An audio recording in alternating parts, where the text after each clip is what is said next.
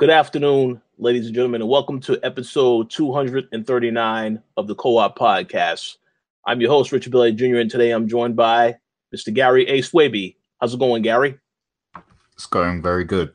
And um, yeah, uh, that, this week at least I got to play, you know, more games other than Overwatch, which I'll talk about in the next segment. But yeah, uh, it's been an okay week. I'm doing good. How are you, Rich? Doing pretty good. Uh, I did get to play one game that I will talk about in the segment, and obviously I went to go see Black Panther, so maybe we'll talk about that a little bit briefly later on as well. Um, but yeah, yeah, awesome. So uh, we actually, you know, we may be joined by Dana Abercrombie at some point on this show. I mean, she's currently at a toy fair in New York, so it may she may or may not show up. It all depends. Uh, Max and Mr. Lugo, they're off having to take care of some other business. So we hope that they're doing well and that they accomplish the goals that they set out to accomplish today. But uh, as of right now, me and Gary are just going to talk about a few things uh, going on in the industry as well as what we have been playing. So, Gary, now you can let us know what you've been playing uh, so far this week. Okay, yeah. So of course, Overwatch is one of them. So get that out of the way. And um, uh, what should I go? Okay, so I've been playing more of the the Hunt, uh, Hunt Showdown closed beta, and um, that actually ended on Friday. But I managed to finally get some time in because uh, before it was actually difficult to find a game because I guess not enough people were in the closed beta. But um, towards the end of the beta, I managed to find a couple games, and there's a lot of potential for the game um, but it does need some work and some polish, I think. Um, obviously, I was playing on the PC, and there wasn't any like options to change the graphics settings or anything like that. And I have a fairly dated card, so um, what that meant, I mean, it looks beautiful. The game itself looks amazing. It looks very realistic and everything. The effects are really well done. The only thing is like because my graphics card is dated, it was struggling to, you know, uh, perform and there wasn't really any settings for me to adjust it so that, you know, I could scale down the textures a little bit so that it runs better. Um, so that was a huge problem for me because it meant I had to struggle with a bad frame rate because, you know, my card couldn't handle it. Um, and that really affected the gameplay for me personally but the actual game itself is um, it, I can tell it's going to be really fun. Now, what Hunt Showdown is is basically it's a survival game. So you know, think um, PUBG and DayZ and you know those kind of survival games where you're put into a realm with um, I believe it's up to four characters, you know, in a team. Um, I I really only had like another person with me at one time. Um, yeah, but I've only ever had two people in a squad. Uh, but I believe you can have four. And um, so basically, you can have up to four players in a team, and you take on a contract to kill a specific monster. Um, in the alpha, there was only two monsters. There was like a, a, spider and uh, this other weird hybrid creature thing. Um, and basically, you have you're put into this really like dark forest uh, well, sometimes it's daytime, sometimes it's nighttime, and you you have to basically find clues to find the actual monster and slay it and banish it and everything. Um, but there, there's going to be other players in the world too who are doing their own contracts, and if you come across them, you know you can fight. Basically, you can kill, try and kill each other and steal each other's supplies or steal each other's uh, bounty or whatever. You know, so it gets really interesting with that aspect into it uh, in it as well. Um, and there's you can collect money from each session that you play, and you can level up your characters, get new weapons and abilities and stuff like that as well, and items. So that's really cool. It's a really cool aspect to it. Um, yeah, I think it's going to be a really good game once they work out some of the kinks. Uh, it definitely, I think there needs to be more um, instructions on the main page, or it needs to give you kind of an instructions, a walkthrough um, the first time you play the game, or like maybe a test session or something for newbies, just so everyone can get to grips with it easier.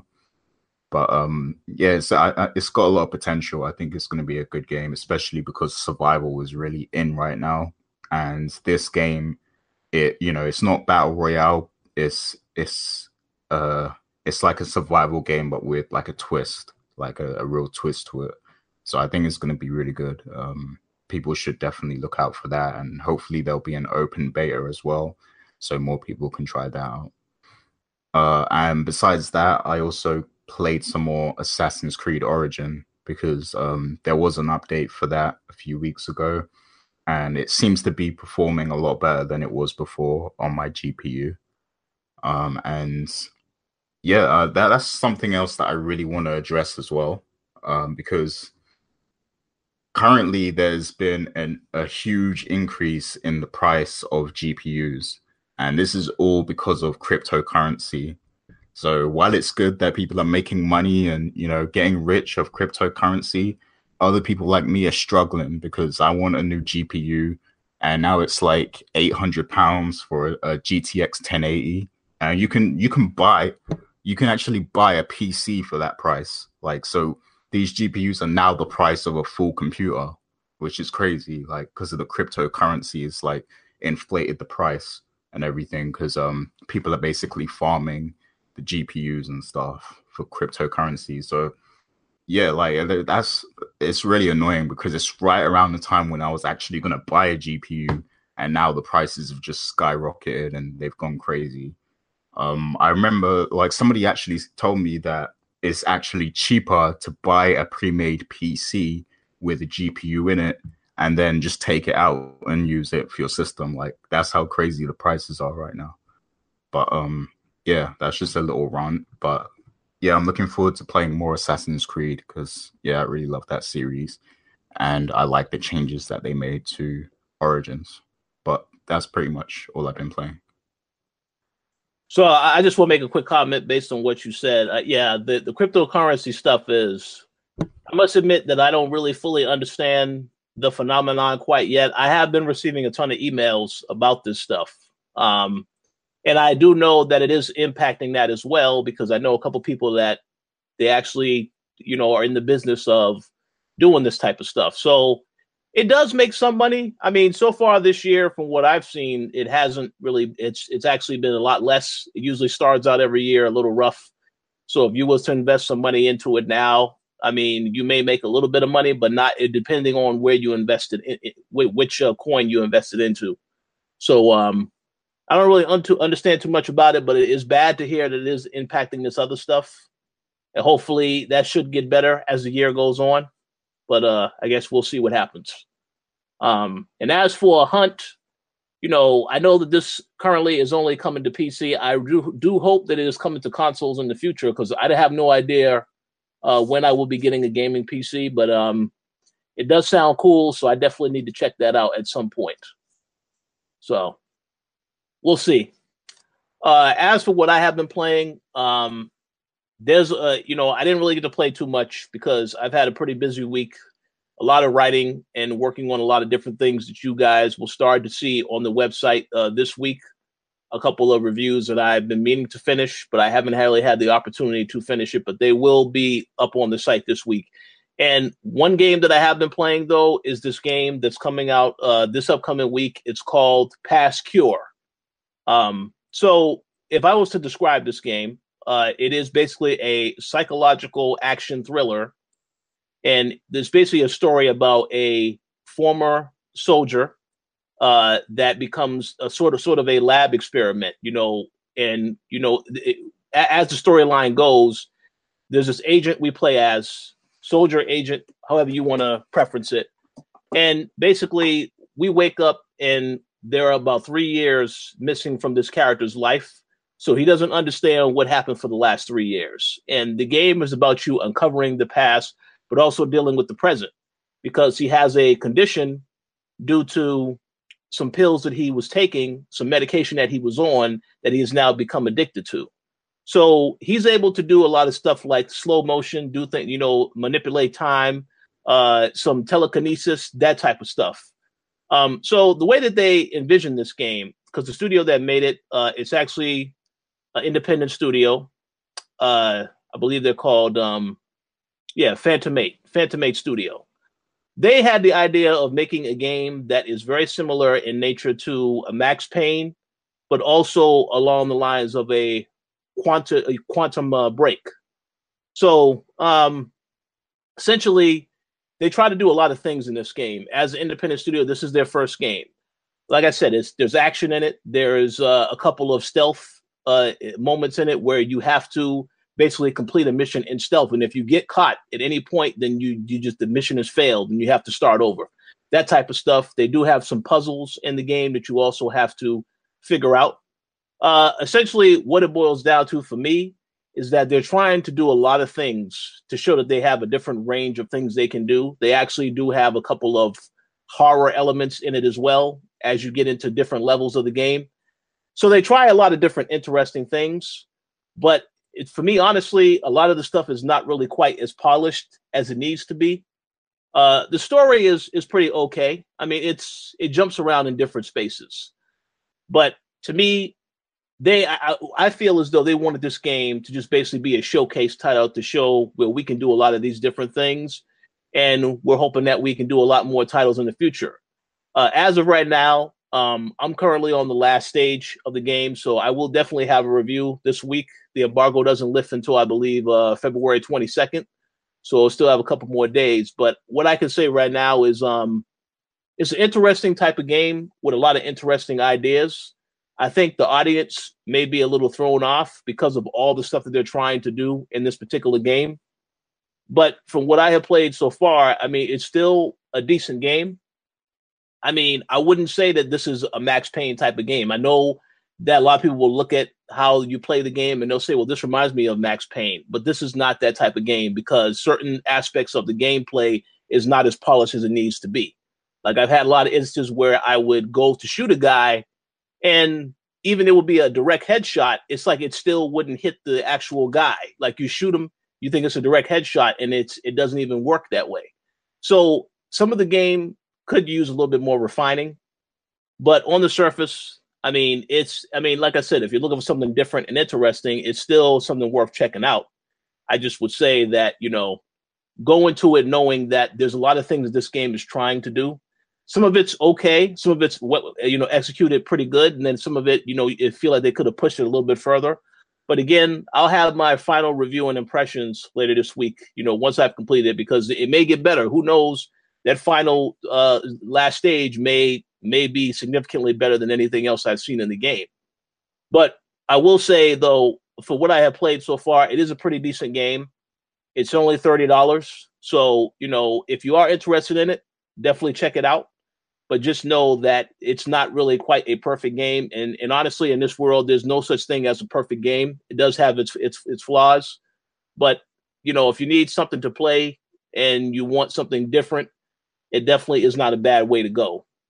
But um, as I said, I'll have more to, to say about this game, so stay tuned for my review later this week. Um, that uh, yeah, as I said, that pretty much concludes all I have been playing for this week. I didn't get a chance to play too many games so uh, we're going to go ahead and we're going to jump right into the main topics. Wait, wait, Gary, you about to say something? Oh no, no, no. Okay, all right, cool. Um, okay, so we're going to jump into the first topic for today. Um, this is something that I'm going to actually have you speak on, Gary, because I didn't really know too much about this. I literally just looked at this story right now. So basically, uh, it's has to do with the fact that you can now have a party chat on Xbox Live using your cell phone. So Tell us a little bit more information about this, Gary. Yeah, so basically, um, Microsoft has ex- expanded uh, the devices that you can, you know, use for to participate in their party chats. You know, you could already do it on Windows, so like I could, you know, join a party chat with somebody um, who's playing on their actual Xbox, but now they've made that available to you know uh, phones and I think tablets as well. Um, and the reason they're doing this is because they kind of want to disrupt the other uh, popular chat you know apps out there like Discord and TeamSpeak that people seem to default to when they want to you know cross chat between platforms and stuff like that. So yeah, um, basically, I guess they want to disrupt that market, but uh, it's also interesting because this is something Nintendo actually wants to do as well. I believe this is uh, going to be one of the features of their um, online service when they launch that, because I don't think you can currently do that yet on the Switch. Um, correct me if I'm wrong, but yeah, I know this was one of the things that they were trying to do. So I found it interesting that um, Microsoft actually chose to go that route as well. Um, so yeah, I just wanted to hear more thoughts on that and whether you think it's a good idea and is it practical? Is it something you would use? Well, eh, basically, based on what I heard, uh, essentially, they want it to be so that you can have a conversation. You won't necessarily always need to be on your Xbox. You can also do this on the go. So, I think for those that are really they really care about Xbox um, and they like to have party chats, well, th- this is great for them because then they don't necessarily need to be at home when they have these conversations. Um, so, I think it's a good idea for Microsoft. Um, as for whether or not Nintendo will, uh, you know, is going to start to do this stuff, you know, I haven't really uh, messed around with the Switch uh, as of late. I know their online service is coming later this year, so I'm curious to see how they do it. I know a lot of people have the perception that they're going to do a horrible job with the online. I mean, I don't know yet. You know, I have to see how it goes after the first couple of weeks because I think the first week is going to be kind of rough as they they you know basically have people using the service, a lot of people using at the same time. I'm I'm assuming there will be some issues with that in the very beginning, but after that, um, you know, we'll have to see how they handle that moving forward. But overall, I, I mean, I think that the um the party chat feature is is good for those that, like I said, if you want to hold the conversation. You know, normally when I have a conversation on party chat, I have to turn off the console at some point, and then the conversation has to end so if it's a way for me to continue the conversation on my mobile phone, I'll, I, I would do so. But um, I mean, I guess it, it, just all depends on who actually uses the party chat in that capacity. But I think it's a good idea. Um, I know I'll be very curious to see if if this does catch on and whether or not Sony would consider doing this. I know I just have regular chats with people right now on the PlayStation app on my phone, but a party chat is not something that I've I, have seen you able to do on your phone either. So I'm curious to see if it does become popular and if Sony decides we want to definitely do this with PlayStation. I think that'd be pretty interesting. But um, yeah, I don't I don't have any problem with that this particular use. I think Microsoft right now they're trying to do as much as possible to make themselves accessible to everybody, whether it's somebody who wants to have a party chat, whether they want to play an Xbox game or PC. I think they're just trying to do everything now to cater to as much people as possible. Um, so I have to commend them on that once again. Even though this is something with just the party chat, I, I still commend them as a whole for what they've been doing so far this generation, trying to get back in the good graces of everybody and just doing as much as they can for the consumers. So they definitely deserve some some props for for for, for that. But um, how about how about your thoughts on on anything I said, Gary? What what do you think? Yeah, I, I could definitely uh, understand that, and you know, having having the convenience of continuing your party chat away from the console is a good thing. Um, if they are actually doing this to try and disrupt stuff like Discord and TeamSpeak, uh, I don't think that should be like their main intention or objective here. Um, I think it should just be looked at as a means to expand the actual um, platform itself, but also like the thing is like they have Skype, they own Skype, and um, I, I feel like Skype is falling by the wayside. Uh, like it's just ever since they've bought Skype, it's just kind of gotten worse and worse and worse. Like there was a lot of spam on there. Uh, and I just found like the quality of the calls and everything wasn't that great, and the mobile app wasn't that great either. But I, I don't understand why they just didn't put more money into Skype and redevelop it and make it a better platform with no ads and stuff because they put a lot of ads and stuff in there as well, which is really annoying. Um, but if they worked on Skype, because Skype already had like millions of users, like it was the go-to communications app, you know, a while ago, like years ago or whatever. So if they would have just worked on expanding that, they could have, you know, cross integrated that somehow with the Xbox brand, and you probably would have like you imagine like you can um talk to like your mom or your gran or something from your Xbox because they they're using Skype already. Like that would have been like great if like it if you had I mean obviously some people don't want all that, but they just want like gamers and stuff. But like I don't know, like it just it it makes more sense to me to somehow use that user base you already have on Skype than to, you know, just now try to expand Xbox um, but yeah, I don't know. Like, I don't know what Microsoft is doing with Skype anymore. Like, it just seems to be getting worse and worse. And it seems like if they were trying to disrupt the Discord and TeamSpeak crowd, Skype would be the best way to go about that. Because, like, we used to use Skype. Like, you know, we used to run the coalition on Skype basically. And now we've switched over to Discord. You know, so like a lot of people were on Skype already. Like, they could have if they want to disrupt the cross platform communication space, they really should have utilized Skype more, I think, but they've kind of let that slip by the wayside. So, yeah, I mean, it, it depends how you look at it. If you're just looking at it as they want to expand Xbox only, this is a good move. But if you're looking at it as they want to disrupt these other chat communications apps, then I don't think it's going to beat that. Like I don't think it's going to do that at all. That's a very good point. Um, I yeah, I mean, yeah, as you mentioned, you know, we we we we did used to use Skype with the coalition, you know, as far as keeping in contact with everybody, but then we eventually moved over to Discord. And and I don't really understand what Microsoft's use is for Skype because they also had it at, you know, you're able to use it on Xbox One as well. So I don't really know what they're doing with that. Maybe they just wanted to buy that out and just say that they own it. But it's a good it's a good question of whether or not that would you know this whole Xbox Live thing is meant to disrupt the others. I mean, I I I only think it's it's only meant to to really help Xbox out a little bit further. You know, I just think if people want to have a party chat and then continue that conversation elsewhere, whether it's on a uh, tablet I mean, I don't know if it's if this also supports tablets. I'm going to assume it does. Uh, tablets as well as the mobile phones. It's, it's just a, a ways to keep the conversation going. But um, honestly, I would say at this point in time, it's a great feature to have. Um, I would say.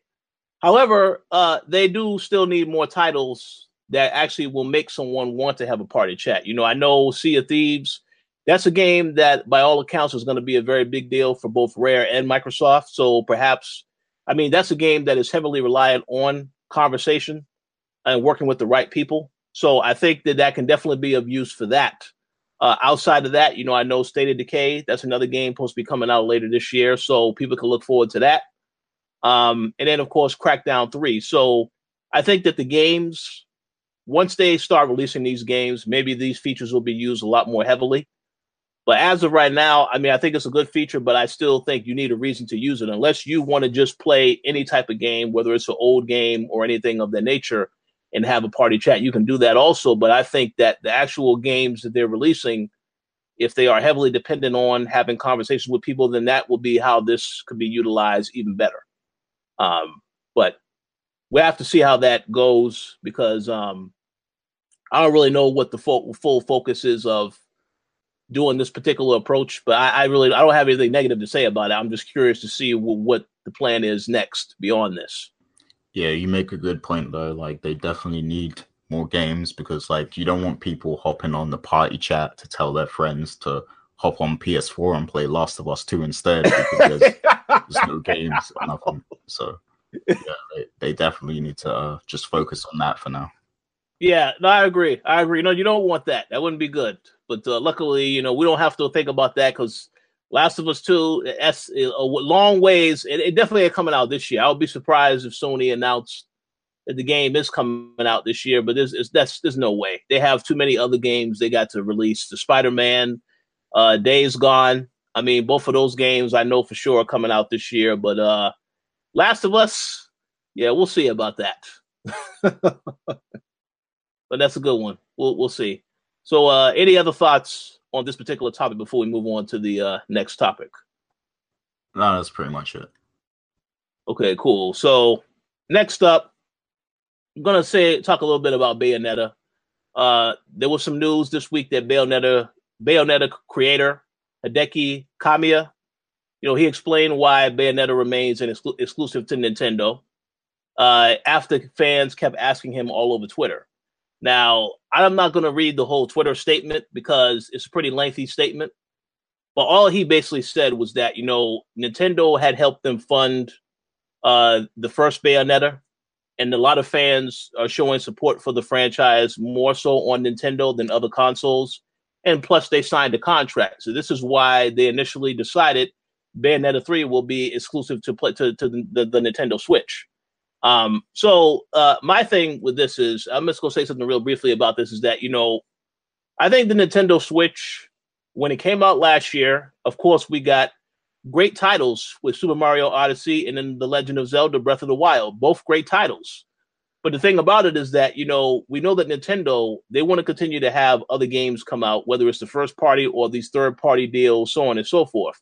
So when they announced that Bayonetta 3 was coming out exclusive to Nintendo Switch, I thought that's well, that's an excellent idea because they just had Bayonetta 1 and 2 come out for Switch this past Friday. So I think it's an excellent deal for Nintendo. I mean, they got to have some titles. They're not going to always have the big, huge titles like Red Dead Redemption or GTA. You know, they had the rumor about GTA 5 coming to Switch. We still haven't seen that materialize. Some of those third party titles will just never come to the Switch. So in this case, knowing that they do have a game like Bayonetta coming, I think that's excellent for Nintendo and their fans because they deserve to have some experiences ex- exclusive to their console. So I don't have a problem with this at all. Um, people that were mad that Bayonetta 3 is not coming to Xbox or PlayStation. I mean, obviously, for the moment, it's, it's exclusive to Nintendo Switch. I don't. I wouldn't say it's impossible to think that it can't come to those consoles later. It all depends. But for right now, I think it's great that it's exclusive to Switch because it gives people a reason to keep the Switch. You know, because so far this year, there hasn't really been too many other games to play for Switch, at least not yet. Now, as I mentioned, Bayonetta 1 and 2 is out. You know, for those that didn't get a chance to play that before, they have a chance to do so now on the latest Nintendo console, which is great. But outside of that, there haven't really been any other major titles to come out on Switch so far this year. You know, we know of stuff that is going to get get announced later this year. But outside of that, there's not really any other reason to get excited to play the Switch as of right now. If you've already played Bayonetta, you don't want to play it again, I can't think of any other game that you should be playing on Switch right now, especially if you play that as well as Mario and Zelda. So I don't see anything wrong with this deal, but that's just uh, my opinion. Uh, Gary, uh, what do you think about uh, Bayonetta 3 being exclusive on the uh, Switch? Yeah, like, uh, I don't think anyone should be complaining about it. Like, you know, it's just business at the end of the day. And I, I know that the first one was multi-platform, and there was a lot of people who enjoyed that game. But I think um, I'm not sure how well it actually sold though. Like if if it's sold, uh, you know, like millions or anything like that. I know uh, there were people who did like it and enjoy it, but I'm not sure if it was considered a, a hugely successful game uh, when it came out. So if Nintendo is willing to actually fund the game's development, you know, the sequel and everything, then yeah, they deserve to have it exclusive because they're the ones who believed in the project and want to fund it. So, of course, it's going to be exclusive to them because you know they're the one that's putting money into it so that you can actually enjoy the game. So, yeah, I mean, it's just one of those things that's just business, you know. Like if you really want to play it that badly, then get a Switch at the end of the day um, and it's just with any other exclusive. Um, I know it sucks because obviously the first one was you know multi-platform, so you know people were pr- there's probably people who played the first one who really want to play the second and third one, but they might not actually want to get Switch because they don't you know they don't maybe they don't want like all the other Switch games and stuff like that. Um, so yeah, I, I mean, I can understand the frustration there, but it's business. You know, it's it's gonna happen. Um, and if Nintendo want to put money into it, then that's just the way it's gonna be because they they're they're the one that they're the ones that have faith in the series enough to keep it going. So it's just the way it's gotta be, unfortunately. Um, so I don't think people should be harassing this guy on Twitter or anything, you know, just because they can't play the game. I mean, it's the Switch isn't that much like when you compare it to other, you know, consoles and stuff out there. So, you know, if you really want to play it that bad, pick up a Switch and, you know, play it and maybe give some other games a shot too while you're at it so that you don't, you know, waste that investment. Um, but yeah, that's just the way it is, unfortunately. Um, I mean, even I would like to play the Bayonetta games, but you know, I'm just not ready to get a Switch just yet. So I'm gonna wait out for that. But yeah, um, it's just business at the end of the day. Absolutely. Uh, one other thing I will say very quickly, and then we will pass it over to Dana if, she is able to join us. Um, yeah, uh, one thing I will just add uh, is that uh you know they did he did mention that Sega and Nintendo have the rights to the IP. Um so you know he didn't mention that there was a port that was made for the PS3 for the other Bayonetta game. That was why people saw that on another console.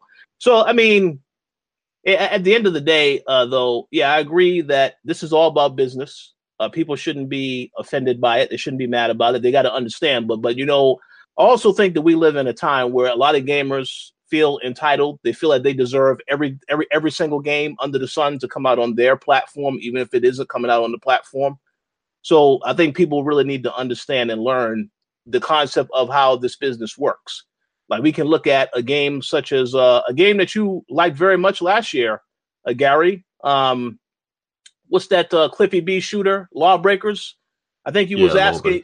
Yeah, yeah. When there were people mad because it wasn't coming to Xbox One, and Cliffy B just said, "Listen, you know, we have to worry about our team, and you know, it's about making sure they get paid. They spend all this time working on this game, a lot of sacrifices made, so they have to make sure they make their money. This is why they announced it's coming to PlayStation 4 and PC.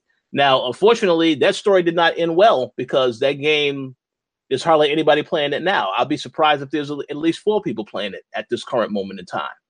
But um, at the end of the day, we know that Nintendo fans supported Bayonetta. This is the whole reason why we got a Bayonetta 3. So I don't have anything wrong with the deal. I think it's business as usual. And again, if people really, really want to play it, they just need to go pick up a Switch and play it. It's just there's no other there's no other uh, alternative to that. But again, just my opinion, you know. So Dana, are you able to tell us what do you think about this whole Bayonetta being exclusive to, exclusive to the Nintendo Switch? Sorry. Hopefully you guys can hear me. I completely apologize. Been like currently in recording hell. But um uh, I think that it's great that they're coming to a Switch. The problem that we always been saying was that there wasn't enough exclusives, remember? Now that we have exclusives, people are complaining because they don't have a Nintendo Switch. I'm confused about how they think the world works. If they don't like it, then I will buy a Switch. If you're not going to buy a Switch, then you literally have nothing to complain about. That's on you. That's something that you can do to change your anger and you refuse to do. It's not being changed. Buy a Switch. There's a holiday coming up. I doubt it will ever be on sale because Nintendo hates sales. But save up and be an adult and buy something and be happy. Um, also, really quickly, what you guys were previously saying about the um, the Xbox Live chat, I think that is something that's too little too late. It should have been a while ago. I don't know why we're waiting for it now, especially when there's so many different apps here ways that we can all have a Xbox Live, you know, chat. So I don't know what they're waiting for. It's, it's just it sucks. Too little, too late. But good for them if they can capitalize on it. Then good for them. Oh, someone getting cussed out. Uh oh. Very, very good. you know, well, those, those are those some very good points on both.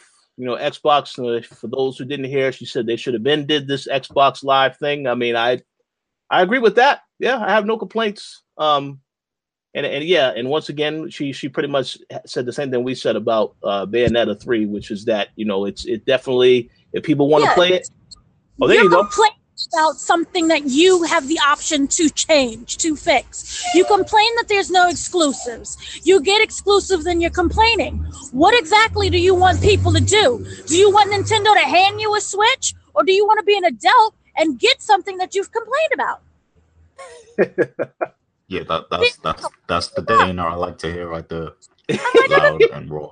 Understand what people are complaining about. That's like me saying, "Oh, I wish I was rich." Then I get a whole bunch of money and be like, "Oh my god, I wish I was poor again." Just buy it. I agree. I you- agree. I don't understand. Are you mad at the fact that you can't afford it?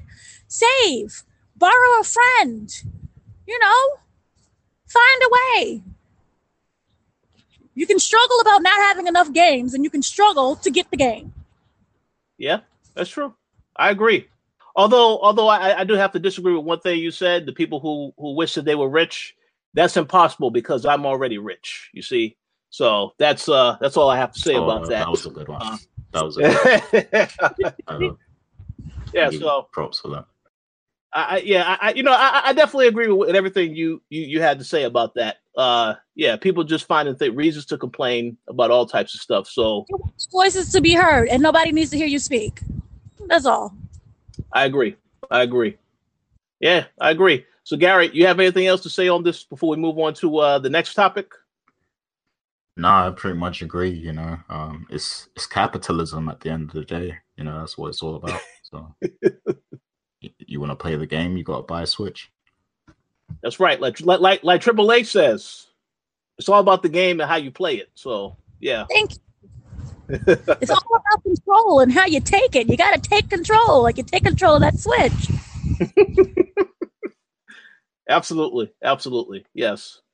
Okay, so uh, we're gonna move on now to the next topic, and this is a topic that I know, I know, I know y'all, y'all both will have a lot to say about this. This is a great, great topic. Uh, CD Projekt Red they recently made a statement, and they said that they really dislike loot boxes, and they think that all of the backlash that people that they has been getting so far in the industry is great. So, uh, just for those for whoever for whatever reason don't know who CG, CD Projekt Red is, this is a studio that made the Witcher Witcher games. They're currently working on Cyberpunk 2077. Um, so, um, what? Okay, Gary, you start us off and let us know what are your thoughts on this. I know you have told me before you love loot boxes, and you know the way that Overwatch uses them, you, you love that as well. So, what do you think about them making this statement to say that they dislike loot boxes and they're glad that it's getting a bad rap in the industry? Oh, that that's hilarious. Um, yeah, no, I, I I never said I, I like loot boxes, but I do like the way Overwatch does it. That's the way I kind of approve of because you know it's it's related to cosmetics only, and it doesn't force you to get it. Like it doesn't affect gameplay in in any way. So that's where I can you know accept it and tolerate it because at that point it's a choice, you know. And and if you want to support the developer by buying a loot box, then you can do that. Um, but yeah, some of these other games like Star Wars and, and everything else that came out, um, you know, they're kind of forcing you down that road to buying the loot boxes, and it's like pay to play. So CD Projekt, um, we've said again and again over the years, me and Rich, you know, they they they're like one of the best gaming companies out there right now. Um, you know, they we've met them in person numerous times and they treat us really well like they they always put a lot of effort into their presentations and everything um and they create some of the best games like the witcher 3 had too much content for me like I, I never thought there would be a game that has too much content but that's that's a good thing because i got my money's worth. Well i mean i didn't even buy the game first of all because they they actually gave it to us like for free um a year before it came out by the way because they're that cool. Um but yeah um i like i like i- i- if there's some dlc or something like i actually want to buy it just because i feel like they deserve it you know like they give you they they go out of their way to give you um enough content to where you can feel validated in your purchase. Like you're you'll go away from their games feeling like a, a satisfied customer for sure because even if you don't manage to complete the game you'll be happy in knowing that there was so much for you to do in the game. You had so much fun with the game and you enjoyed your time with the game and you know you're, you're just completely satisfied even if you if if you never complete it because for me the, there was so much content i just couldn't complete it because you know i still want to go back to it one day but yeah like i played it for like almost 100 hours and you know i got like halfway through the story or something but but there was just so much content in there and i feel satisfied you know? Like i feel happy like i feel fulfilled after playing that. Like you know it's an amazing game and um for that, I will support any game that they have. You know, any game they put out, I'm gonna be there to support it. Even Gwent is amazing. You know, like even their side uh, games or whatever, like they're amazing too. And you know, like I completely agree with what they're saying here. Um, they're basically saying that you know gamers have the right to call out these companies for you know forcing you down the road road of um, buying loot boxes because they feel that a, a studio, a developer, should ensure that you know they're putting um, the value of the game and the content first before anything, before monetary purposes. They should, like all publishers and studios, should be focusing on making a complete product for the consumer. And you know, so they they like the way they feel about it is that consumers have every right to call out these these other publishers and developers for building their game around loot boxes because that's not creating a complete product. That's actually crippling the game in hopes that people are gonna, you know, pay extra for added content or, you know, to get um extra bragging rights or to to, you know, earn some item that's gonna help them win more, you know, basically like and that's not a model that should be promoted within the video game industry. And I'm sure we all completely agree with that, you know, and I appreciate them for being bold enough to actually say this as well, because I'm sure there's a lot of other publishers looking at them like, why the hell are these guys talking like that? Like, you know, like talking greasy about us. Like, I'm sure there's a lot of other publishers that kind of resent them making those kind of statements, but that's what I really respect about CD Projekt. Like, they do their own thing, they focus on their own games, and they really excel at it and you know they put the consumer first they put the gamers first you know in everything they do. Um even like with the witcher 3 i believe like the first few dlcs were completely free as well. Like there was free dlc on top of all the content they already gave you in the game. Like so yeah cd projekt are, are the best developers out right now I, I I I would say that they're definitely in the top three. I have to put Rockstar up there also, but uh, they definitely on that list at the very top. Um, the reason, uh, uh one thing I want to say real quick, and then I'm going to uh, pass the mic over to Dana. The reason why uh, they wanted to speak out about this is because last year, when Star Wars Battlefront 2 came out, and they had all the controversies surrounding loot boxes they had announced that they that Cyberpunk 2077 is also going to have multiplayer, and that prompted fans to already say, "Oh, so it's going to have loot boxes?" And they were very clear and adamant, said, "No, it's not." So you know, I think it's a little ridiculous that people even started to question them and ask them about that. You know, but honestly, I'm glad they clarified that. I'm glad they've made the statement so that people know exactly where they stand on the whole controversy with loot boxes. And I mean, I'm looking forward to their next game whenever it comes out. I mean, I doubt it's going to come out this year. Maybe we'll get a trailer or something this year at E3, but uh, whenever it does come out, they definitely have my full support, and I will be checking it out. So, um, Dana, what are your thoughts on uh, CD Projekt Red taking a stance against loot boxes? Sorry, I was on mute. Huh? Um, I guess I'm gonna have to be the one who's the cynic here and think that they're just trying to jump on the bandwagon and being all positive. Um, I don't think they really care either way because again, it's all about money. But if they go about playing the good guys, then that translates to hey, we can sell more games because everybody's mad at say Battlefront 2 and EA and every other company that's doing loot boxes. I don't really think they care. Um, but for the consumer point of view, they make good games, so it's a win for us either way. But I again, I don't think they care. Like if, for example, if um, Battlefront Two, with the whole loot box situation, if that didn't make much controversy, if that never came on, you know, um, we have like the um, stock market shows over here, like NBC and MSNBC and all those special shows. If it really never made the news, then I think this company as well would have probably had loot boxes just as much as any other company. So I just think that they're just trying to play the good guys. But it's all about money in the end. And they don't want to lose money. So they're going to make that statement saying that they really care about the customer.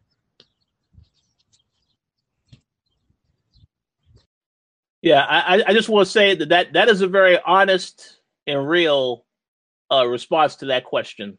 Uh, we, we yeah, and, and you are 100 percent correct. You know, we have to acknowledge that this is always a business. It's always about making money. So you know, yeah, you'll definitely say some stuff to win over some consumers. That is a fair point to say. Um, say anything, just as, as long as it's a trend, and you know that's all that matters to them. It's just money. So stop thinking that people in these companies care about you and they care about their consumers. They don't. Because if you wasn't a part of that group complaining, then I'm pretty sure they would have some type of loot box where they would take all your money too.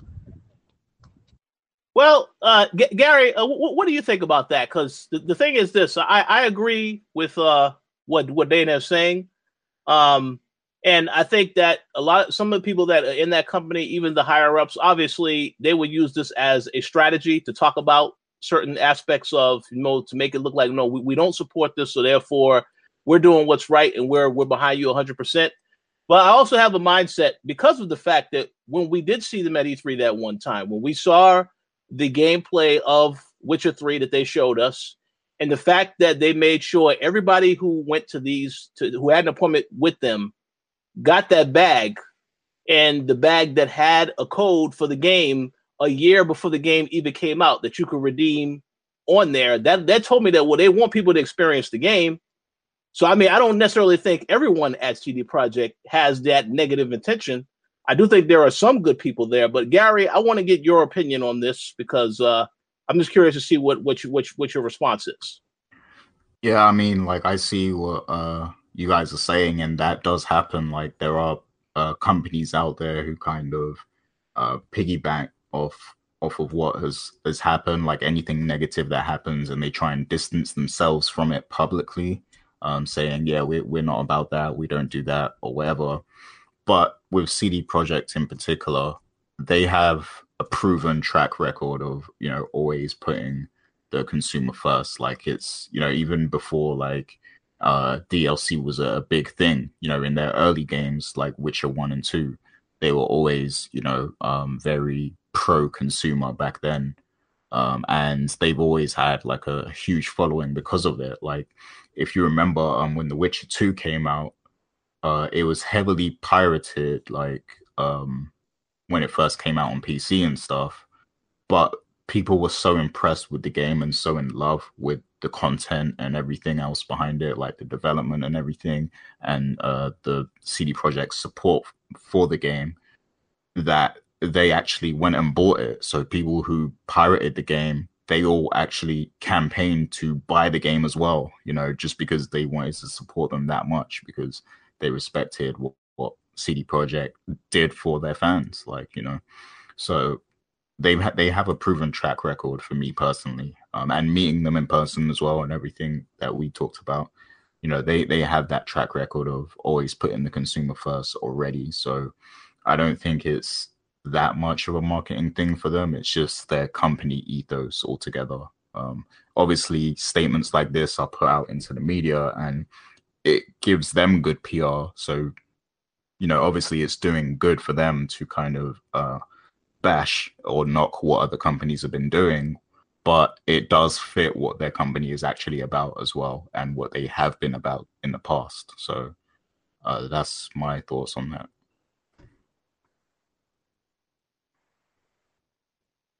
Yeah, I mean, yes, yeah. I mean, it could be interpreted many different ways. Um, but honestly, I mean, I'm glad to hear that they don't support the loot boxes. Now, I just want to hear more about uh, Cyberpunk 2077. So hopefully, we'll get more news about that soon.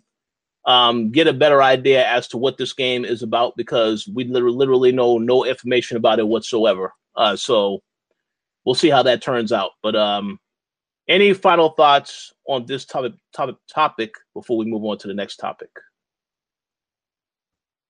No, not from me. Okay, so I want to throw this in there.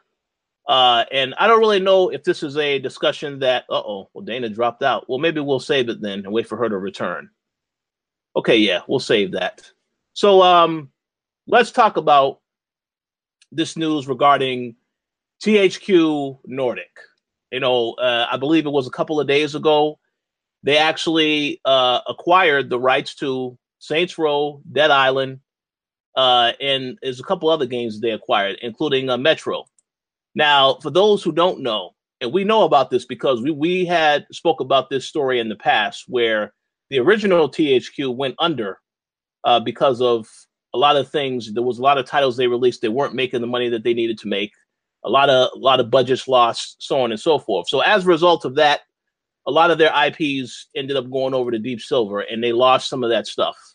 So initially, what happened is Nordic came out of nowhere and decided to buy up a lot of the rights to a lot of these older titles. You know, you have Darksiders, and then we got the announcement that Darksiders 3 is going to be coming out, I guess, sometime later this year, if not next year. Um, but this news in regards to the Saints Row franchise, uh, Dead Island, and Homefront, and all these other IPs that they have now purchased back with THQ Nordic. Uh, I personally think that this is excellent news. Um, one thing I will say is that when I went to PAX West this past year in Seattle, I did have an appointment to see a couple of games. I did see Biomutant. That game looked fantastic. But initially, every game that I saw that they had at that appointment that THQ Nordic is putting out, all of these games look uh, high quality. Now, some of them may not have been all major hits. Like they had this game called Elex, which is like a sci-fi shooter type of game. That game just okay, not really all that great, but they had such a strong body of work of all the titles that they were releasing. I was like, you know, this company, they definitely a lot of titles I was interested in. Of course, Battle Chasers, another game that I pl- played in review on the website, which is fantastic. But a lot of the games that they had at that PAX West appointment, that told me that okay, you know, they have a strong lineup of games. So I'm curious to see what it's going to look like in the future when they start releasing these titles and other titles. And now knowing that they have acquired the rights back to all these other games, makes me, you know, feel very good about the future of these franchises. Now I know with Saints Row, um, we obviously got Agents of Mayhem last year. That game, not really a too good of a game, uh, and a lot of people complained about it. Um, but Saints Row is a, a, franchise a lot of people love and respect. They want to see it, you know, somehow get rebooted and changed up. So maybe now we'll get that. Uh, Dead Island, uh, another franchise that, in my opinion, we saw that trailer for Dead Island 2 a long time ago and never heard nothing else about the game. So I'm curious to know what's going on with that, whether or not we're still going to get that or a another game, you know. And then of course Homefront, another game that I guess the first game was received okay. The second game was universally uh, panned by critics everywhere. So, I mean, all of this is good for these IPs. I'm very curious to see what THQ Nordic does. So, just to know that they have now acquired the rights back to all of those, I think it's great for them moving forward. So, yeah, I have to say I'm very curious to see what's going to happen now as a result of this move, and I congratulate them for making that purchase. But uh, Gary, what do you think about uh, THQ Nordic acquiring the rights to all these franchises once again? Yeah. So uh, before I give my thoughts, I just want to give uh, you know the listeners a bit of background on uh, THQ Nordic. You know, just in case uh, it's not widely known how this happened, but basically, like they used to be called Nordic, just Nordic Games. You know, and obviously we know what happened with THQ. You know, they went um, they went bust and they had to sell off a lot of their IPs and they sold off their IPs to, you know, other publishers and stuff. But then uh, Nordic Games actually acquired the rest of THQ, you know, the actual brand THQ. They acquired that, you know, and uh, in 2016 is when they actually changed their name to THQ Nordic and started going by that name because you know, obviously THQ is a is a name that's well known in the gaming industry. So by fusing that into their name, they would have more recognition instantly. Um, so yeah, um, now fast forward to now, you know, obviously Deep Silver has been doing their thing. You know, they've tried to remain relevant with you know making uh, you know Saints Row and uh, Agents of Mayhem and uh, Dead Island and things of that nature um, and they've done a pretty good job of you know staying relevant and stuff.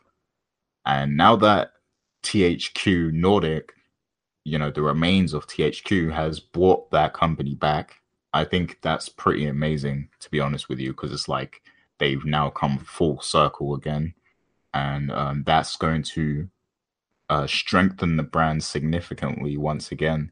And you know, in the future, who knows? They might actually be back where they were before, and they may even excel further than they further than what they were before. Um, if they continue to buy, uh, you know, IPs and stuff. And just to let everyone know as well, um, Deep Silver is actually a publishing partner of Shenmue 3. So, you know, they they've got some pretty big names attached to to that brand now. And I think that's a good thing for the future for them. I think they've got a promising future. And um it's just like it's a really happy kind of story in the industry just to see THQ coming making a comeback sort of. And you know now they have the potential to be back where they were before because there was a time where THQ had some of the you know most um I mean you know they wasn't always they wasn't seen as like a top tier publisher like you know Rockstar or EA or anything like that or Activision but they were kind of like a step below but they had major IPs that people loved still, you know. They've had a few flops in the past, of course, you know, we're not gonna we're not gonna excuse that. Like they've had some flops, but they did have a lot of great IPs and games that people did love. So I do want to see them win. I, I do want to see them make a, a comeback and uh, hopefully they'll, you know, even buy some of the other IPs that they had as well. Maybe they'll get a chance to do that either that or they can just they've got enough power now where they can just start new IPs even and have them be successful. So um, I think this is a great story uh, that you know a lot of gamers should be celebrating right now because um, it was you know a sad story when THQ kind of went bust and everything, and a lot of people lost their jobs and they had to sell off IPs and everything. So I think it's great that you know the remains of THQ are coming back and they're buying back some of their IPs and stuff. I think that's great to see. I agree, hundred percent. Okay, Dana, you have any thoughts on uh, THQ Nordic? Um, Gary was hundred percent shady in his whole thing. He was like, "Well, they tried, but they failed." Um, basically, uh, uh, good for them if they want to come back. I hope they make decent games this time. Um, sorry, but Dead Island, the only thing that was good about it was the trailer, and that was just them playing a regular trailer backwards. So uh, that's not saying much. But if you can make games that are actually playable and good, then good for you. I don't want to see any, you know, of the old stuff. I want to see something brand new. Be creative, be different and tell us that you, you're better than Dead Island and a backwards trailer. I agree. I agree. We'll see what happens. Um, yeah, that, that that that Dead Island 2. I mean, I, I I remember seeing that trailer. That had to be almost three years ago, and like wonder where the hell is the sequel at. So I don't know what's going on with that, but I guess uh, we'll get an answer at some point. Um, but yeah, looking forward to seeing what they do next. No, I don't want them to have an update. I'm sorry. Your your dream sequel will not be coming true. That we don't need that game. That game did nothing for us. When they did have it, it did nothing. I don't need a sequel. I don't need another one. I'm good. We have enough zombie games as it is. Be imaginative. I don't know. Give me something with robots or something. You know, just don't bring back your old stuff. Did they used to do um, WWE games? Yeah, they did actually. Yeah. yeah Here you go. If you want to prove to me that you're worth a second coming, do a decent uh, wrestling game. Because what's going on right now with that whole, what was it, 2K 18, 19, 20, or whatever ones that we're on now is not good. So do a decent wrestling game, and there you, right there, you you stay. I like you. You're worth your second comeback. I'm with you. So do that. If you want to do one of your old stuff, do a game. Did they do No Mercy? Who did No Mercy? Uh, I don't really know. Uh, no Mercy. WWE No Mercy. Isn't that Acclaim. uh? Wasn't that Acclaim or something? Uh, I have well, to look it up. Well, then they should work with who No Mercy and give me a remastered version of No Mercy. Uh, well, well, Well, first they will need to buy back that license from 2K and say, "Hey, listen, you know, we need to take over this WWE franchise again." I'll set up a GoFundMe page. There's a lot of people willing to contribute. yeah, yeah, they did do they did do uh, No Mercy. I look at it, I'm looking at it now. Um, yeah, so. remaster. I want remaster. So this, I'm extremely happy they came back. I get my remastered. Everyone's happy. Yay! Just keep in mind they they, they work with uh, a, the AKI Corporation, so I don't even know if those guys are making games anymore. Um, Probably you don't need other people to make a game. You just make the game. I want a No Mercy reboot. I want some remastered. I want something. Uh, well, hey, we'll, we'll, we'll see. We'll see what happens. What, what are you gonna say, Gary? Uh, can you hear me? Yeah. Yeah, like I, I think she, she makes a great point because they did make some of the best wrestling games that we've ever seen. The and only problem is the, have anymore. No more wrestling games. We don't have a decent wrestling game. Not even New Japan isn't doing anything. TNA something, but my God, that was disrespectful. What do we have? Fire Pro? You think I want to walk these streets saying, "Yay, I'm playing Fire Pro"? No. Yeah, yeah, yeah that's that's perfect. Yeah, yeah. Like, no the the problem is that you know now um now 2K has the rights to WWE, so they can't just bring back the WWE there's, games. There's, so. there's, no problems. There's no problems. It's just alternative ways of getting around situations. Just that's not a problem. that's just yeah, life. Like I, I was gonna say, I think they should just come up with a generic wrestling game, like, and you know, do it better than 2K. Like, if they come out with a wrestling, they could even partner with New Japan if they wanted to, but if they come out with a wrestling game that's way better than 2K, the spotlight is going to be on them again. And well, WWE might even come knocking, like whenever their deal is expired with 2K or whatever, they might come knocking at their door again. Well, you know what what what might happen in that in that case, you know, 2K could always pull a EA and say, "Oh, wait a second, they they they trying to uh take the uh you know trying to they'll try to find some type of loophole to get around that and make sure that that game doesn't continue to sell. Maybe they'll lower the price of WWE 2K19 or 20 or whenever they decide to release that game. Except uh, for old grandmas for their children or their grandchildren. Nobody is buying it. yeah. when says about that NPD or whatever it's called rankings that come in every month, those are fake. Oh, uh oh. Well, hey, hey, we'll see. Buys a certain amount of games so that they can make the list. There's no way in the world that all those people bought 2K18. And if you go online to Xbox or PS4 and you look up your little friends and guess what they're playing? It ain't no 2K18. They're so playing who's Monster playing? Hunter, Monster Hunter World and, and uh, Dragon Ball FighterZ. and this is even when, when the game came out. Not a single one of my friends was like, "Oh my god, I'm playing 2K18! Yay!" No. Well, well, well, well, well there is one person we know that's still playing it, and that's uh, Adam Vale WrestleCast. Bless yeah, his heart. Me better. He's stuck in Iowa. All they have is 2K18, but no.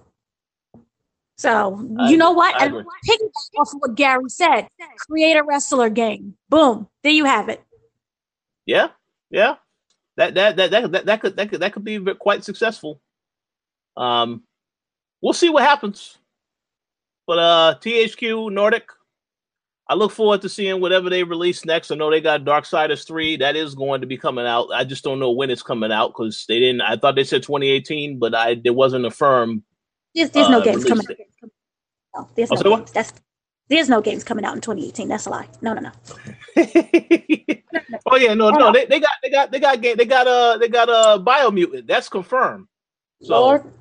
okay, the same amount of people who's playing 2K18 is playing bio whatever. no. Oh, and also maybe it's just me, but I never like their name Nordic. It just sounds like a jacket. Yeah, THQ Nordic jacket meant for the winter. That's but it's good though. It's well made. You're not going to freeze to death. You can just wear that jacket. But I think they should change their name. I can't. I don't like that name. Well, no. It, it, by by, you said Nordic is good. You know, well made. So yeah, maybe that means well made games from now on. So that's uh why it's THQ Nordic. One can hope. One hopes that it's you know it's stuffed with you know the the goose or whatever it is that they stuff it with to make you nice and warm and insulated and not, you know, toilet paper like they were before. That's true. That's true. That's true. All right, so we'll see. We'll see what happens. So, uh, any final thoughts uh, on, on this top, topic before we move on to the next topic? No, I think everyone wants to get to this topic. Yeah. Okay. So, uh, this is going to be, I guess, a pretty free flow discussion. We got to talk about Black Panther because, um, unless you're living under a tree you probably didn't notice this movie came out this past Friday, February 16th, or February 15th for those of you that went and saw it on Thursday night. Um, I really don't know if we should get into any spoilers because I'm pretty sure there's some people that still haven't seen this movie and why I have no idea. Um, but definitely want to speak about the movie because I, I, think the movie was fantastic. Uh, uh, again, I don't really know if we should give any spoilers per se, but uh, maybe we'll have a spoiler session and you can tell people don't listen past this part. But uh, Dana, how about you start us off and, and let us know what you think about Black Panther, but also let us know about the little story that you had where someone tried to tell you about the importance of the movie. Lord and Black Jesus. Okay, so if you don't know, I'm stuck down here at the toy fair which you know is all industry and and people who create toys and people who buy toys and people like me who does the press. I am now. This is was really funny because I captured all of this on my Facebook Live video. So I'm doing just a regular tour of the floor, you know, and everything's going great. And I had this white woman run up to me. Oh my gosh, I just saw Black Panther. I am so proud you guys have a superhero you can look up to. And she was like very excited about this movie. And apparently, before this movie came about, you know, black people apparently, according to her, had no ways to pull themselves up from their bootstraps to strive to be better people. And she gives me this whole lecture about her biracial children and she kept emphasizing that even though they're biracial, they got into Yale and Brown and Harvard, and you know they deferred to some of these other colleges. They got also got into Columbia as well. But despite their hardships as a biracial child, they now know that with Black Panther, they can be their own superhero. And this is not the first time that this has happened to me. This is about the third time in a two day span that I have had white people come up to me and be like, oh my God, you have a hero. We're so proud. Don't do that to anybody who is, you know, a person of color. Just right off the just just don't do it.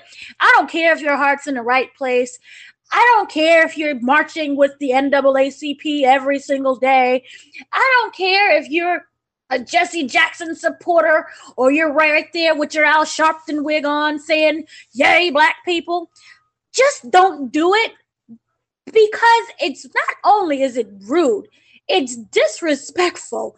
Yes, it's wonderful that we have the superhero who represents us and comes from Africa, even though it's a fictional land, that comes from Africa and you know there are kings and queens, and it's something other than Madea and something other than you know us being crime time or us being um, the poor black kid in Precious. Yes, this is great. But at the same time, we already know our self worth and we don't need a movie to define us. So don't do that. Now, end of rant right there. Just, just, just say no. Just, you know, march with us in in silence. But just don't come up to us and say that. Also, this movie, what I loved about it, did something that no other Marvel movie could do, and that's give us an actual villain. And even though in my heart, I don't see him as being a villain villain, as in like say a Thanos type thing with world domination, kill everybody. I viewed him as being, yes, he was a villain because he was against what we're all supposed to be rooting for, but he, he also had his own set ways of which it was grounded in realistic. It was realistic in everything that he fought for. And I'm not going to go into spoilers because I know a lot of people in New York City, it's hard as heck to get tickets to. I think there's a screening at like 8 a.m. is the only thing that's available, and there's only like 10 tickets left. So it's really hard to get any type of tickets. So I'm not going to spoil it, but I will say this. I was so proud to see a villain that was actually a villain and also was three dimensional. Yes, he was a villain. No, he wasn't a villain. Yes, he stood for his people and wanted everything to work out. But yes, he wanted to see, and it wasn't anti white. Let's just stop that right there. No shape or form is this movie anti white. Just because you have a movie that's pro black does not automatically make it anti white. We're all living in the same world. And as the movie showed, we're all living in the same world. And the point is to work together. So my whole thing is it had a villain that actually was a villain was one of the best villains. It was one of the best movies that i seen overall. Me with marvel their thing is that yeah they're really great with action. Sometimes their story lacks or sometimes they try too hard to be really funny. For example guardians of the galaxy 2 let's try to be funny and the story was butthole. Or you know let's throw in this action scene at thor ragnarok and you know you're forgetting about other characters. Or let's focus on hulk speaking like a three-year-old. Where where's the other avengers and how do they play into this? But this was the first movie first marvel movie where it, it encompassed everything. It took all of everything that all the fans you know griped about and it was like we're not going to do this. We're going to be better. And i think forgive me if i'm wrong but i think that because it was our first I'm not to say our first black superhero movie because I'm well aware of Blade. I'm a well of um, the Meteor, even Meteor Man. I'm aware of Meteor Man as well. But because it was the first black Marvel superhero blockbuster, let's forget about Blade and the other ones for a minute. But this was something that worked with the MCU that had this huge story that's going to have this big climactic ending when we get to Infinity Wars 2, Infinity Wars Part 1, and the other, what, Phase 5. I don't know what phase are we on. I think we're on 4. But when we get into these other phases of the movie, it's going to have a huge impact because this is a country, not just a single person, but a country that's affected by Thanos. So I think because the stakes were automatically higher, and then yes, we have, you know, we want a movie, the black movie, to be successful, and we want to prove that we're just as good as Captain America. So it had a lot riding on its shoulders, and it delivered. And if you looked, it was um an interview that Kevin Feige did with Ryan Coogler, which who I met uh, a while ago. I mistaken him for a teenager. We had a lovely conversation of me not knowing who he was. And at the end of the conversation, I'm like, I hope you do good. And you know, in your directing path, I didn't know who he was. He, if you look at him, he looks like a teenager. So I'm like, yeah, I hope you get into film school one day. Anyway, what he did it raised the bar for other movies and it pleased everyone all the gripes that we had so for me, it was just one of those movies that you have to watch again and again and again to get all of the little nuances that they did, all the touches of culture, all the touches of the script, because everybody is so involved with it. I, the theater I went into, you know, everybody was laughing and you know cheering. So there are moments, even the quiet ones, you have to pay attention to. So it's something that you have to watch again and again and again. And also, can we just get a round of applause for Forest Whitaker and he fixed his eye?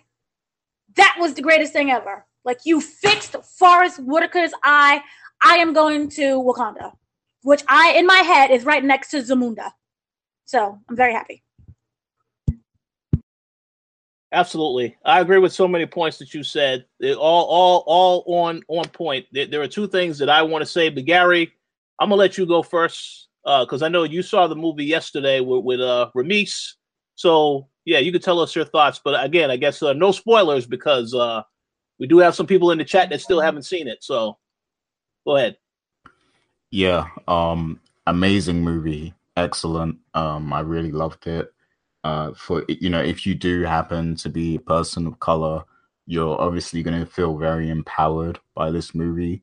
Um, you know, it mm-hmm. speaks to us, but also, you know, I, I don't want um people of other, you know, um race to kind of think that they're going to be left out watching the movie as well because it, at the end of the day it's still a, a, very human movie. It's a movie that anyone can kind of relate to. It's just that you know it plays a lot on history and the, the things that have happened in the past in society. And in my opinion it makes it right you know it um it's it's a movie for everyone. It speaks to everyone but obviously people of color you know that you're gonna understand uh, certain things that not everyone might be able to see as well. Um, so with that being said, I think Killmonger was uh, an excellent villain, probably the best we've seen in an MCU movie so far. Um, and you know, like Dana said, you you might not even want to call him a villain. Like I've seen people say that he's an anti-hero, you know, um, mm-hmm. online and stuff like that. And you know, you can make that argument. Like he's not, yeah, he's he's a product of the of his environment. He's a product of society. He's a product of what's happened in you know history and everything like that. And obviously he goes about his mission in a way that not everyone can agree with because you know he wants to you know um, harm people and stuff. But you know he like you can fully understand his struggle and he's very humanized you know i don't want to say too much but yeah like he's he's very real he feels very real and he says one of the realest things I've ever heard in a movie like this, you know, this large, like um from coming from any Marvel movie, he like he says one line in the film that's just super real. Uh, and I, I can't spoil that of course, but yeah. Uh Michael B. Jordan did amazing. Uh I I, I could even I'll even go on on record and say that uh, that character Killmonger stole the show. Like he's like the shining star of the film. Um, he even outshined Black Panther himself. But Black Panther is also great too. Like you know, he's great, and um, obviously he represents the good side, the human side of people. Um, so yeah, he represents what's right, you know, about the world and everything. Don't represent what's human and all what's right. It's just a different point of view of what's right. Yeah, I mean, like, yeah, I mean, there's many ways to look at that. Like, uh, I like I can't really articulate it more without you know spoiling. So yeah, I'll just agree with you there. But um, yeah, like Killmonger was definitely a standout to this film, uh, in my opinion. But the whole cast was was great. There was a lot of talent in the film. Um, even the ladies were doing their thing. Like you know they they were getting it in. Like they were going ham. You know, like um, the the lady who plays Michonne in Walking Dead, she was really good um, and uh, Lupita, I think I can't remember, can't remember how to pronounce the name, but the other Lupita female actress. Nyong'o. Huh? Lupita Nyong'o. Yeah, there you go. Um, yeah, she did an, an excellent job as well, uh, and it was just an overall great cast of characters. Um, and just to address all the people who are acting really silly over racial issues and stuff towards this film, like it's really not that big a deal. Like I, I don't understand why there's all this racial tension and stupidity like Dana what Dana was talking about. Like I don't I really don't understand why all that is happening. Like it's it's not that big a deal. Like the way people were talking about the movie leading up to me seeing it, I thought, wow, there must be like some real crazy stuff in this movie for people to be acting like this. But when I went to see it, it was just like like there's really nothing like crazy. Like it's it's just real you know it's real everyday stuff that happens you know or has happened. Um and i don't understand where all this racial tension and st- all these silly comments are coming from online. Like it's not that big a deal. Like and like i said before this is a movie anyone can watch and enjoy and understand in my opinion and if you struggle to understand it or if you have some sort of issue with it, then maybe there's actually an issue with you. You know, that's what I'll say to people who somehow find some sort of racial issue with the movie. Maybe the issue is with you, like, because I don't see what, you know, in that film is offensive or, you know, anything. It's just real. Like, it's, it represents what's happened. That's it. But right, and also if you're feeling salty, go and watch Captain America. That'll cool you down. Exactly. Other superhero movie that's out there. Go watch Batman. Yeah, and that's another thing I want to say because there was actually some critic or someone, uh, some media person came out and said um, the um, the film is overwhelmingly black okay, what about all the five million overwhelmingly white movies out there? Like, why don't you go watch one of those instead? Like, obviously, you've got options. So, yeah. yes, you want you don't have many options. We still don't have a superhero Native American or you know an an Asian movie. that with superheroes. But for right now, we have one movie, and you know, if you want to count a little bit of Blade and a little bit of Meteor Man, which is not at the same level, you know, basically one movie in the mix of what 500 that come out every year. So I don't understand what you're complaining. And also, I just want to piggyback really quickly and say that oh my goodness, there's like oh everybody's showing out and showing up for Black Panther. You know, uh, there's a lot of videos on social media where people are coming in playing African drums. They're wearing dashikis. They're wearing all of these different costumes. We're doing the exact same thing that people do when they go see Harry Potter or they go see The Lord of the Rings or they go see any other of these franchises that people like to do cosplay with except for this is the first time that we actually have a movie that portrays a black superhero like this. So, yes, we're going to dress up and we're going to be really excited about it, just like you did when you, you know, did your Harry Potter, your little Lord of the Rings, or any other movie that came out. People was dressed up as Captain America or, you know, Avengers, and everybody flipped out about that. Be your Hulk inside. We're going to be T'Challa. Well, T'Challa. So, I don't see what the problem is.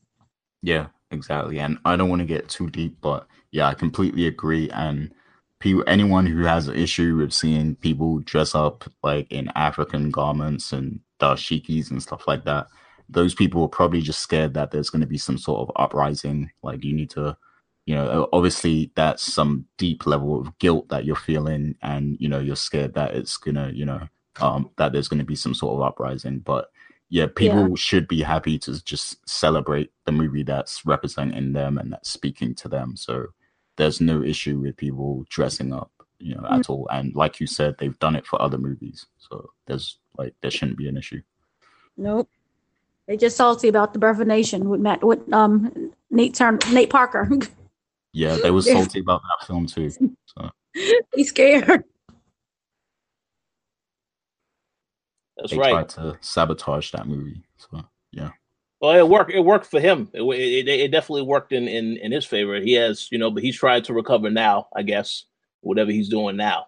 He's doing a web series. It's good for him. What they did was terrible because you know Casey Affleck and Ben Affleck on these streets touching and grabbing and groping. But okay. Yeah. Well, you're right. You're right. We'll see. So, uh, I mean, you guys have already said a lot about the movie. I, I don't really feel like I have too much more to add. I, I will just say two things.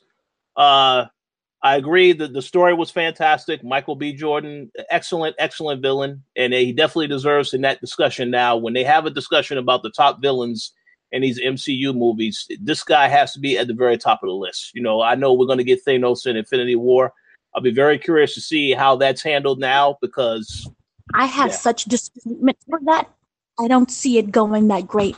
They already downgraded his look from being menacing to now he's like a little purple man from the Power Rangers. so I feel nothing. They they even made him look more like Josh Whedon. I'm so confused about um, Marvel's choices. Well, I, I'm I'm I'm confused that you know you had this this actors playing Cable also, and you have both of these movies are coming out in the same month now because Deadpool comes out in May also. So man, that's uh, you gotta make sure he don't look nothing like uh the actor now, as far as Thanos is concerned. But I I, I don't know. We'll have to see how that goes. Um, and I'm yeah. still angry. Cable, Cable should have been um the guy who played the villain in Avatar. Avatar. Remember Avatar, the crappy movie, and the, and the villain in it? Oh yeah, yeah, yeah. I do remember that. Cable. Well, hey, you know, I, I, well, well, hopefully we don't need. Hopefully we won't. So we won't see any more Avatar movies now. So. No, we're getting we're getting more. It's like in the next forty years or so. So, so the great thing is we'll probably all be dead by the time they release. yeah, well, we'll see. Oh yeah, yeah, Jane. Yeah, there are there are more coming. So we'll see. We'll see.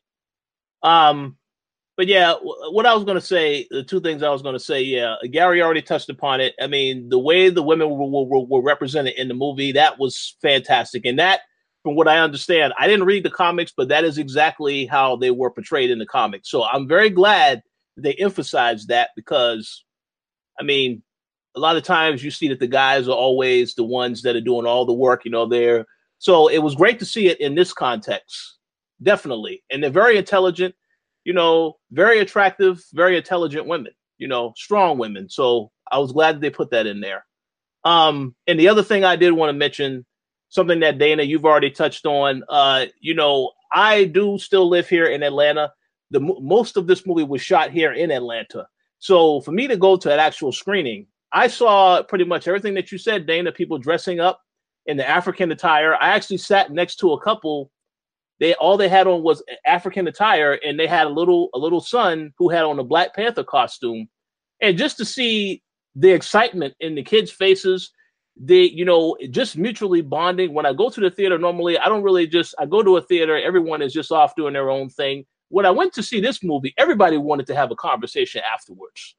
So to see that and to see everybody coming to support the film that was fantastic. You know the theater i went to normally it, it was in a shopping mall area and in that same shopping area there's a lot of stores that are no longer there so normally when you go to see a movie at that theater there's hardly no one there when I went to go see that movie, everybody was there just to see the movie, and it was line was going outside of the actual mall. So it's just an awesome sight to see. Um, I have last time.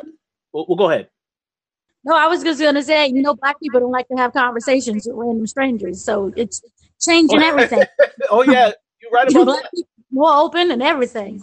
You you 100 percent right about that. Um, and for what I understand right now, I believe it's close to 200 million that it's made. We haven't even counted the rest of today or tomorrow when it's actually a holiday. So I think it's safe to say this movie is going to definitely break a lot of records if it hasn't done so already. Um, and like I said, it's just it's just I'm glad to see. Like I said, maybe in the future we will talk about spoilers. I don't want to spoil anything for anybody who hasn't seen the movie yet because I do know it was sold out a lot of places this weekend. I was lucky to get a screening that I got the ticket the day before. So I got really, really lucky to get in because everywhere else it was sold out, you know, Friday and Saturday. So it is what it is. But yeah, everybody, if you haven't seen the movie, I highly recommend you go see it. Um, again, just go check it out, and then you'll see a lot. There's a lot of stuff that I wish I could say about the movie, but again, I don't want to spoil nothing. We will have a show at some point in the future where we'll talk about the spoilers. But yeah, the writing, the cast, the messages all fantastic definitely a must see movie and without a doubt in my personal opinion the best movie i've seen so far this year so i'll be very curious to see what other movies are on that same level by the time we revisit the discussion at the end of the year for the movies we enjoyed the most but um go see it. Yep. And also i just it's a really big missed opportunity. I think that they should have had like this combo pack where you go and you get the tickets and you also get a comic book with it. Because it, when you watch the movie, so gorgeous, it's so beautiful, and the history is so rich that they should have included like a comic book so that and there was a lot of kids there, so they should have included like a comic book to you know for them to go into deeper with the story and to learn more about the character.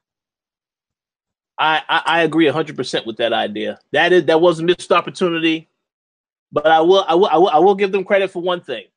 Whoever decided let's make this movie and let's release it this month, Black History Month. That was a genius idea from that aspect because it's just, I mean, perfect, perfect timing, perfect planning on their part.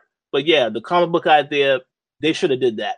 I agree with that 100%. That would have been fantastic because then it keeps things going afterwards for, for those that, you know, for those, a lot of people who saw this movie when I went to the, the theater and I saw it, a lot of people, all age groups, even the older people, the grandparents. Now, I will say one thing that I don't really understand, and I have to say this very briefly.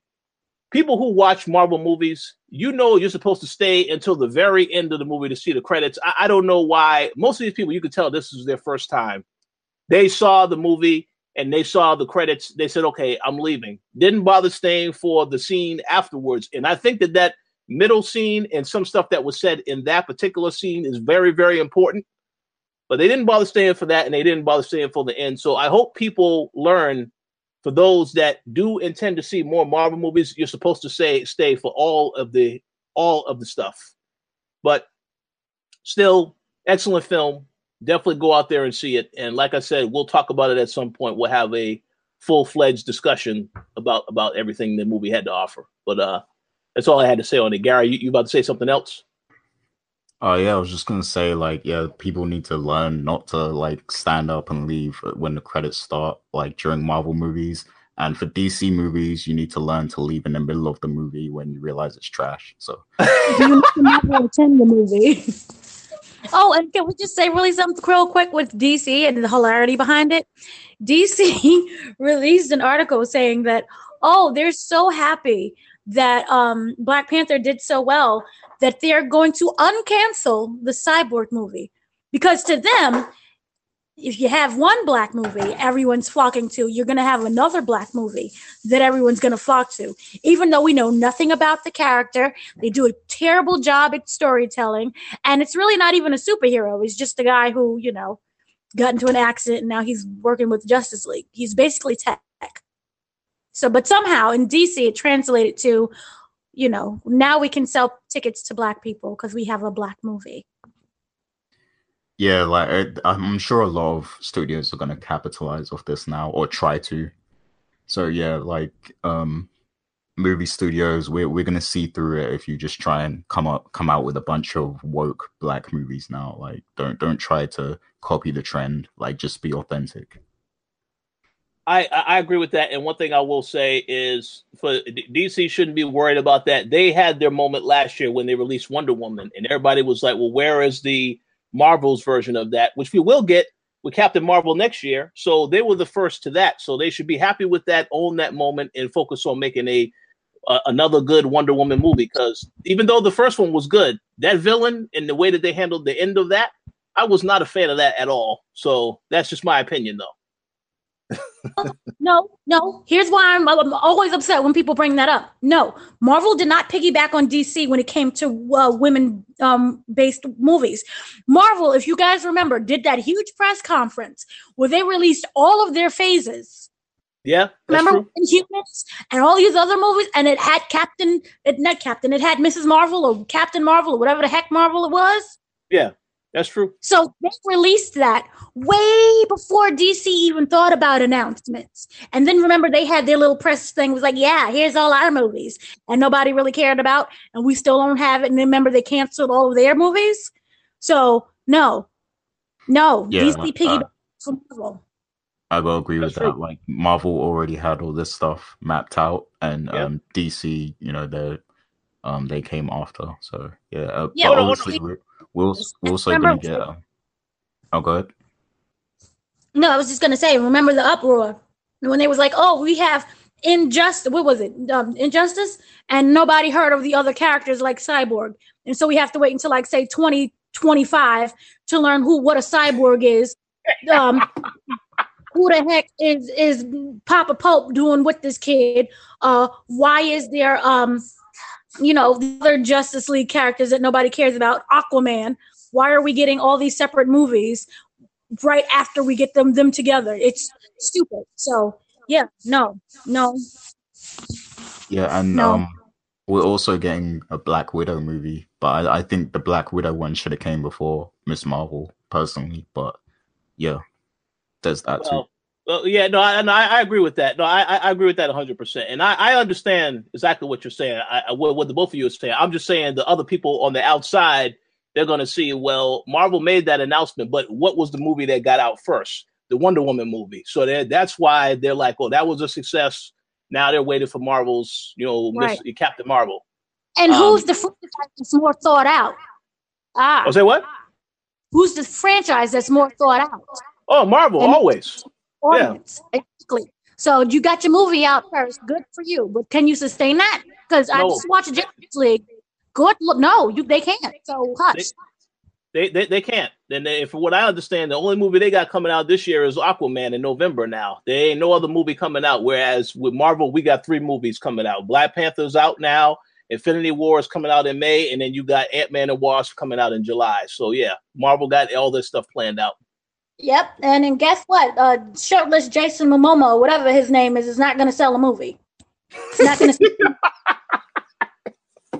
him doing all those little vignettes with him with no shirt on, coming oh, out yeah. the water a thousand times. Uh, that doesn't make me want to see the movie. Oh yeah, the, the, the, women who are fans of him, they'll, they they they're going to see that movie regardless of the uh uh, of any advertising. They go, "Oh, he's in it. Oh, I'm gonna go see it." Game of Thrones and be the moon and the stars. again. Yeah, I, I agree. I agree.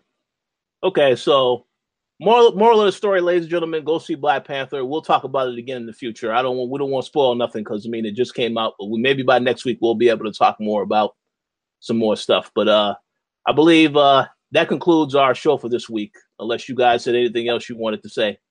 Can, can I just say something really quickly? Yeah, go ahead.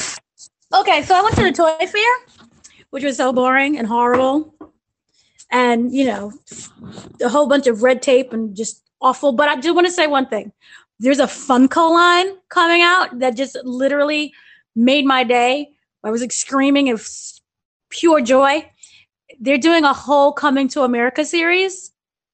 So, yes. So, we're getting right now, we're getting Prince Hakeem, right? With him in his royal garb. Then we're getting Hakeem when he came to Queen. So remember when he was wearing like that tacky gold chain with like the fur, the, the, the little tacky garb. Yeah. And then we're getting the McDowell's Hakeem. So with him and his little broom, you know, fighting off Samuel L. Jackson and that little red and black attire. And then we're also getting um his best friend, Semmi. We're getting him as like the royal Semmi, and then we're getting him as like Queen Semmi. And then they're going to do like there's a gold version of Hakim, just pure gold that's available in Target only. And then later on, they're going to do the other ones with like the dad and the mom. And remember the prince. Oh gosh, what was that girl's name? I can't remember the girl's name and the character, but the, the love interest. Oh yeah, uh I forget her name also. Yeah, I forget her Um, name. I, I, so I, I so I just have one question. Does this all but confirm we're getting a sequel? you Um, know that are speaking they want to do well what happened is eddie murphy is saying that he's writing the sequel and he wants the sequel to be out so it's just up in the air to see you know if he can finish the script he's not doing anything else so i don't see what the problem is He's filthy So- rich. He doesn't need to do anything anymore. he's not that rich i mean he drives he has like 20 kids so he's not that rich Yeah. Like I, I really miss his acting. Like I, I wish he would make more movies, but yeah, it just seems like he's just super rich and doesn't really want to like, or he, he takes at his own pace. But, no, um, he's like it's like 20 different women he's balancing So if he concentrates less on dating and less on impregnating women, we can actually get a movie. So that would be good. but I yeah, know he like recently- I, Huh? oh, go. No, I was going to say he recently did a movie about him playing a chef, and it was really good. But and it wasn't even comedic; it was a drama, and it was very good. But we need something more. Yeah, I agree fully. Um, yeah, I did see all the um Funko Pops that you were posting. Um, so everyone should go follow Dana if you haven't seen it. Like she posted a lot of great videos. Um, and you know, I am interested in the coming to America ones, but the ones I'm really excited for are the new Overwatch ones that you showed me because like now they've got Mercy, they've got Sombra, they got Reinhardt, Junkrat. They're- and they're going to roll out with all of the characters, but it's going to just take you know a, a while. But they're available um, this summer and some in the spring, so that should be fun. So any Overwatch fans, they had that. They had Monster Hunter. So if you're a Monster Hunter fan and you're you're in there and you're doing that world, then they're to have that as well.